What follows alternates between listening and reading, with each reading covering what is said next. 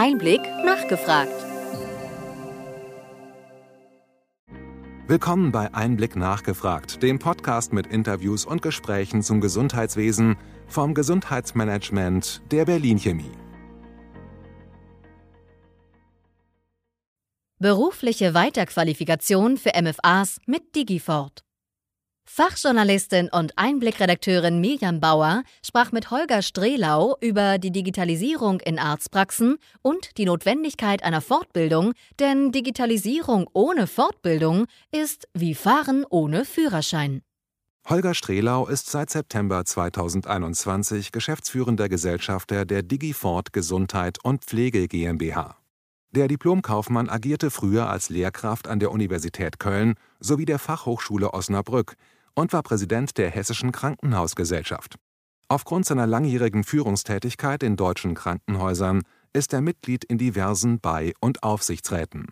Die Digifort G GmbH ist ein gemeinnütziger Bildungsträger, der digitale Bildungskonzepte umsetzt und dadurch Interessierte auf die Anforderungen des digitalen Arbeitsmarktes der Zukunft vorbereitet.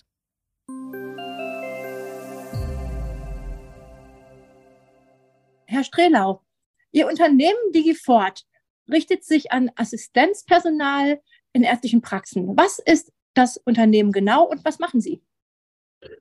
Ja, Frau Bauer, unser Unternehmen zeichnet sich durch, äh, so sind wir der Auffassung, zwei Kompetenzen aus.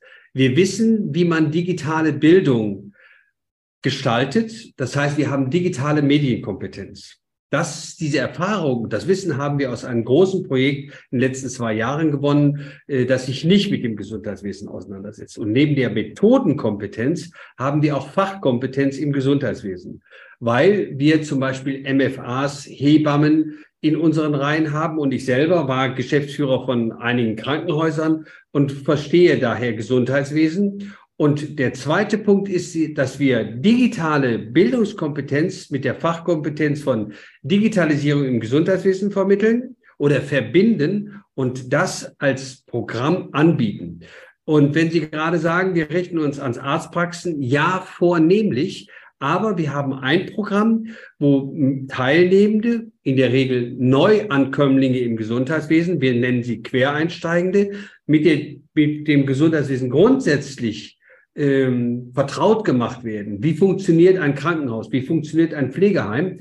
Und dann eben auch in der Lage sind, die einzelnen Digitalisierungsaspekte in den einzelnen Einrichtungen zu verstehen und auch dann zu unterstützen und mitzuarbeiten, um die Digitalisierung an dieser Stelle voranzubringen. Ähm, Sie haben dafür zwei Programme entwickelt. Ist das richtig? Ja, wir haben dem Grunde nach zwei Programme entwickelt. Wir haben einmal ein Programm, eigentlich sind es drei Programme. Also wir haben zwei Programme für die Praxen. Einerseits ein Programm, das nennt sich DigiFit Pro. Pro steht für Professionals. Dort können MFAs in den Praxen berufsbegleitend mit uns gemeinsam lernen, wie setze ich Digitalisierung, EPA, ERZ, Videosprechstunde, DIGAS, auch DIPAS, natürlich in der Praxis nicht, aber wie setze ich das in meiner Praxis um? Und da vermissen, äh, vermitteln wir nicht nur Wissen, sondern wir helfen auch dabei, das umzusetzen. Natürlich immer in Abstimmung mit der Praxisleitung. Das ähnliche Programm für die Praxen heißt DigiFit Quick. Wir wissen alle, ob als Patienten oder als Professionals in der Branche, dass es keine MFAs mehr gibt. Die müssen erst ausgebildet werden. Das dauert lange. Also brauchen wir Quereinsteigende, die zumindest am Empfang arbeiten, die administrative Entlastung leisten. Und da haben wir ein Programm entwickelt, da würde man sagen, heute, das geht ab wie Schmitz Katze, weil wir dort innerhalb von vier Wochen Menschen, die vielleicht aus der Touristikbranche kommen oder aus der Hotellerie kommen, also auch mit Kunden umgehen können, denen erklären wir innerhalb von vier Wochen, wie funktioniert eine Praxis, wie funktioniert das deutsche Gesundheitswesen, was ist die KV, was ist ein Regress, was ist die PKV, was ist die GKV, wie wird das abgerechnet? Natürlich als Basiswissen. Und was ist meine Aufgabe als Quereinsteigende am Empfang? Was darf ich, was darf ich nicht? Datenschutz etc. Und das ist ein Programm, was tatsächlich jetzt von vielen Berufsverbänden dann auch angefragt wird. Am Ende steht die ähm, Auszeichnung mit einem Zertifikat digitale technische Assistenz im Gesundheitswesen. Gemäß der VDE-Anwendungsregel. Hm, wie sehen diese Vororteinsätze dabei aus in den Praxen oder Pflegeheimen? Ja, also lassen Sie mich vielleicht ganz kurz nochmal auf die VDE-Zertifizierung zurückkommen. Äh, es ist ja wichtig, dass man nicht nur sich etwas überlegt und etwas macht, sondern dass das von außen nochmal erstmal gemeinsam entwickelt wird. Wir haben einen wissenschaftlichen Beirat, da sitzen 20 ähm, Wissenschaftler und Praktiker an einem Tisch und die haben das Curriculum entwickelt. Dann haben wir uns einer Akkreditierung durch den VDE unterzogen. Das heißt, der VDE hat uns attestiert, dass wir Medienkompetenz haben, dass wir das Richtige machen, das aber auch richtig machen. Das ist ja das Wesentliche. Und wenn wir dann als Unternehmen jetzt akkreditiert sind, dürfen wir nach Durchführung der Programme und einer Abschlussprüfung am Ende den Teilnehmenden ein Zertifikat geben, das da heißt DTA, Schrägstrich Praxis, Schrägstrich Krankenhaus etc. Das heißt, ein fremder Dritter sieht, aha, ich habe eine digitaltechnische Assistentin vor mir oder Assistent und mit dem Schwerpunkt Praxis, mit dem Schwerpunkt Krankenhaus, mit dem Schwerpunkt Pflegeheim. Und die Digitalisierung fängt ja in der Praxis an. Die Krankenhäuser sind da etwas langsamer unterwegs. Aber wenn man die Fachpresse richtig verfolgt und die Verlautbarung aus dem äh, Gesundheitsministerium, dann werden auch die Pflegeheime angeschlossen und auch die ambulante Pflege. Und die Einsätze neben den Praxen bedeuten, zum Beispiel in einem Pflegeheim äh, sich überhaupt mal mit der Telematikinfrastruktur auseinanderzusetzen. Noch sind die Pflegeheime nicht angeschlossen, die stationären Langzeitpflegeeinrichtungen. Auch die ambulante Pflege ist nicht äh, angeschlossen. Brauche ich eine EPA in der Pflege? Ja. Brauche ich eine E-Rezept in der Pflege? Brauche ich eine Videosprechstunde? Und wie funktioniert das? Das sind die Bereiche, die dort gelehrt und gelernt werden. Und vor allen Dingen, äh, gerade im Bereich der Pflege, sprechen wir gerne von einer Binnendigitalisierung. Ähm, Wie kann ich meinen Arbeitsalltag in Pflegeeinrichtungen erleichtern durch Digitalisierung? Da sind die stationären Langzeitpflegeeinrichtungen noch nicht so weit, dass sie alle Optionen nutzen. Wenn wir das dann vorstellen, sind sie immer wieder begeistert. Welchen Zeitbedarf haben denn die Assistentinnen dabei? Oder wann organisieren Sie diese Fortbildung in der Arbeitszeit oder in Ihrer Freizeit? Ja, also äh, erstens ist Fortbildung, ähm, wenn jemand ein Beschäftigungsverhältnis hat, dann ist es Arbeitszeit. Deshalb haben wir unsere Programme für die DigiFit Pro auch so gestaltet, dass sie sehr viele Selbstlerneinheiten haben. Also mal mittwochs nachmittags, mal freitags oder wann Sie gerade Zeit haben. Aber Sie haben einmal oder sogar zweimal in der Woche die Gelegenheit, zu unserer Sprechstunde zu kommen und nochmal Fragen zu stellen. Also die Frage, wann machen Sie das? Während der Arbeitszeit, am Rande der Arbeitszeit. Und Sie müssten natürlich mit Ihrem Arbeitgeber, mit Ihrer Arbeitgeberin sprechen, wie diese Arbeitszeit auch bewertet wird. Dann haben wir das Programm für die Quereinsteigenden, die vielleicht gerade keinen Job haben und einen Job suchen die, für diese Zielgruppe haben wir ein Programm, das jeden Tag von Montags bis Donnerstags oder auch Freitags vier Stunden live online dann berichtet wird und gelehrt und gelernt wird. Alles mit digitaler Bildungskompetenz. Das heißt, das wäre dann tatsächlich freie Zeit. Ich benenne sie nicht Freizeit, sondern freie Zeit. Ähm, gibt es für dieses Programm DigiFit Pro auch ein Zertifikat wie bei dem DigiFit Start? Ja, gute Frage, äh, aber bitte nicht nächste Frage. Ja, aber das müssen wir natürlich sagen. Dann müssen die Teilnehmenden neben den Inhalten, die sie bei DigiFit Pro lernen, noch ein bisschen mehr machen. Und äh, das erfahren wir gerade, dass die Teilnehmenden mal das machen wollen und andere sagen, nee, das ist mir jetzt zu viel, das mache ich vielleicht mal später. Ne? Okay. Wie wird das Angebot denn insgesamt von den MFAs angenommen? Also wir sind jetzt als Start-up-Unternehmen, wir existieren auch erst seit 2021. Äh, wir haben jetzt begonnen den ersten Kurs mit, glaube ich, 17 oder 18 Teilnehmenden. Wir werden im Sommer den zweiten Kurs starten und wir sind sicher, dass wir nach der Sommerpause gerade mit großen Berufsverbänden sicherlich dann noch mehr Kurse starten.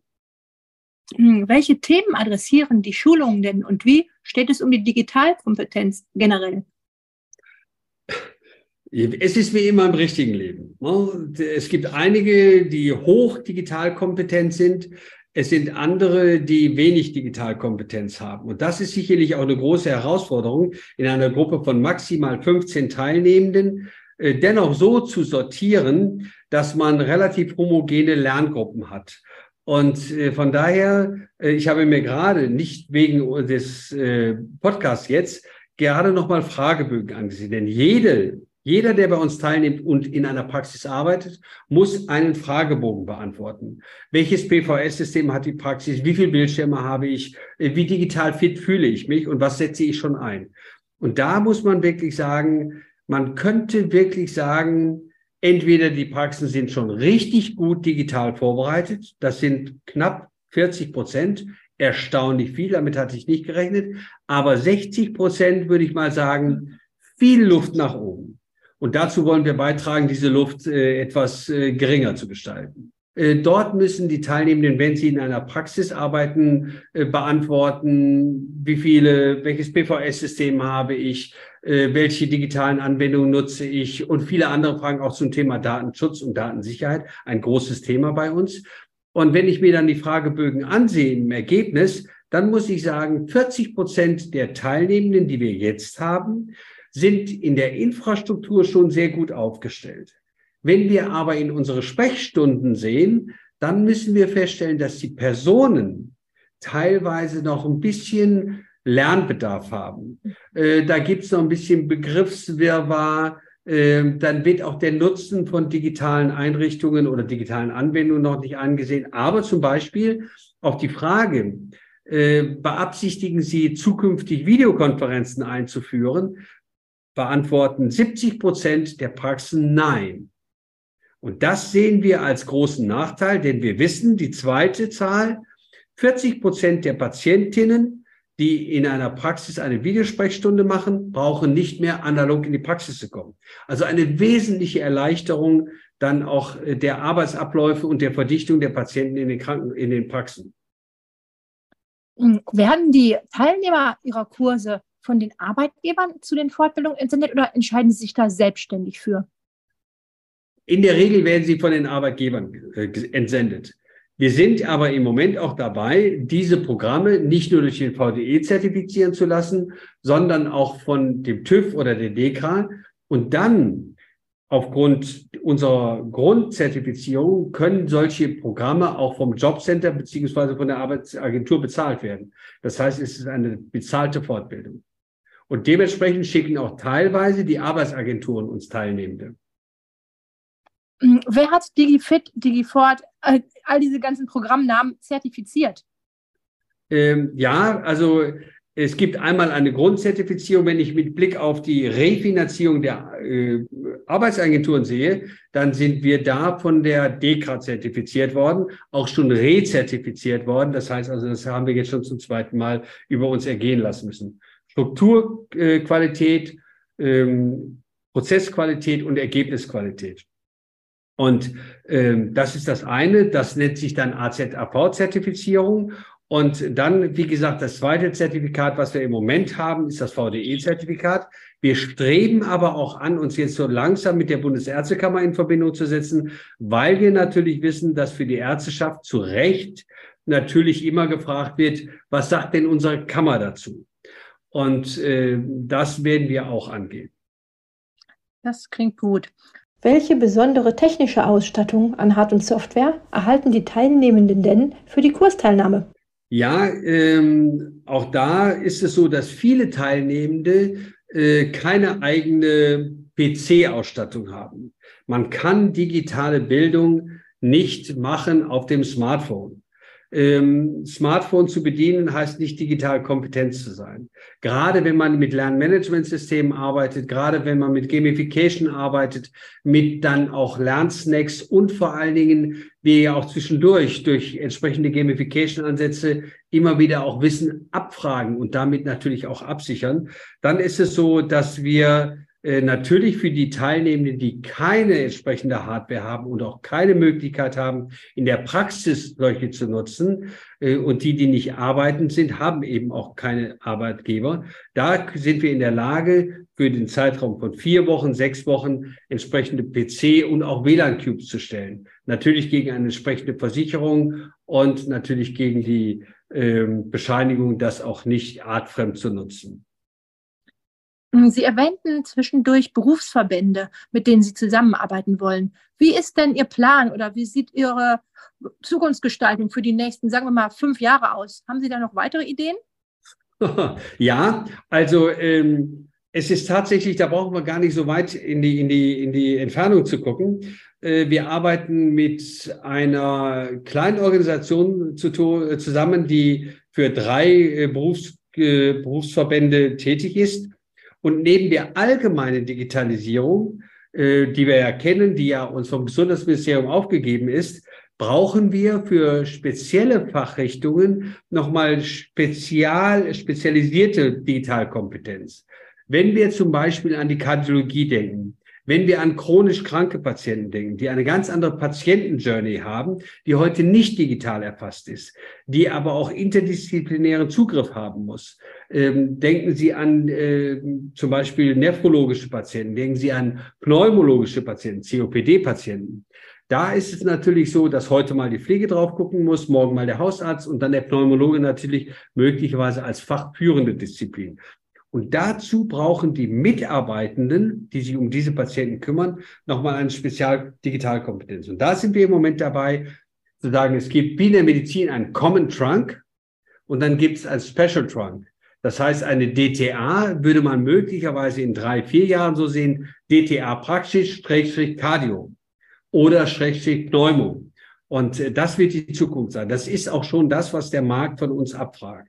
Wir haben da natürlich keine Fachkompetenz. Da arbeiten wir natürlich dann mit den Fachgesellschaften und den Berufsverbänden zusammen.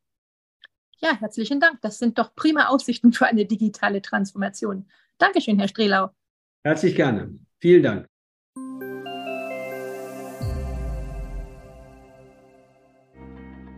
Wir hoffen, dass Ihnen diese Ausgabe von Einblick nachgefragt gefallen hat. Bitte schicken Sie uns gerne Anregungen und Fragen an gesundheitsmanagement at berlin-chemie.de. Sie finden unsere Kontaktdaten auch in den Show Notes. Wir empfehlen Ihnen für den schnellen Überblick der Trends im Gesundheitswesen unseren wöchentlichen Einblick-Podcast sowie unseren Einblick-Newsletter. Alles im Netz unter einblick-newsletter.de.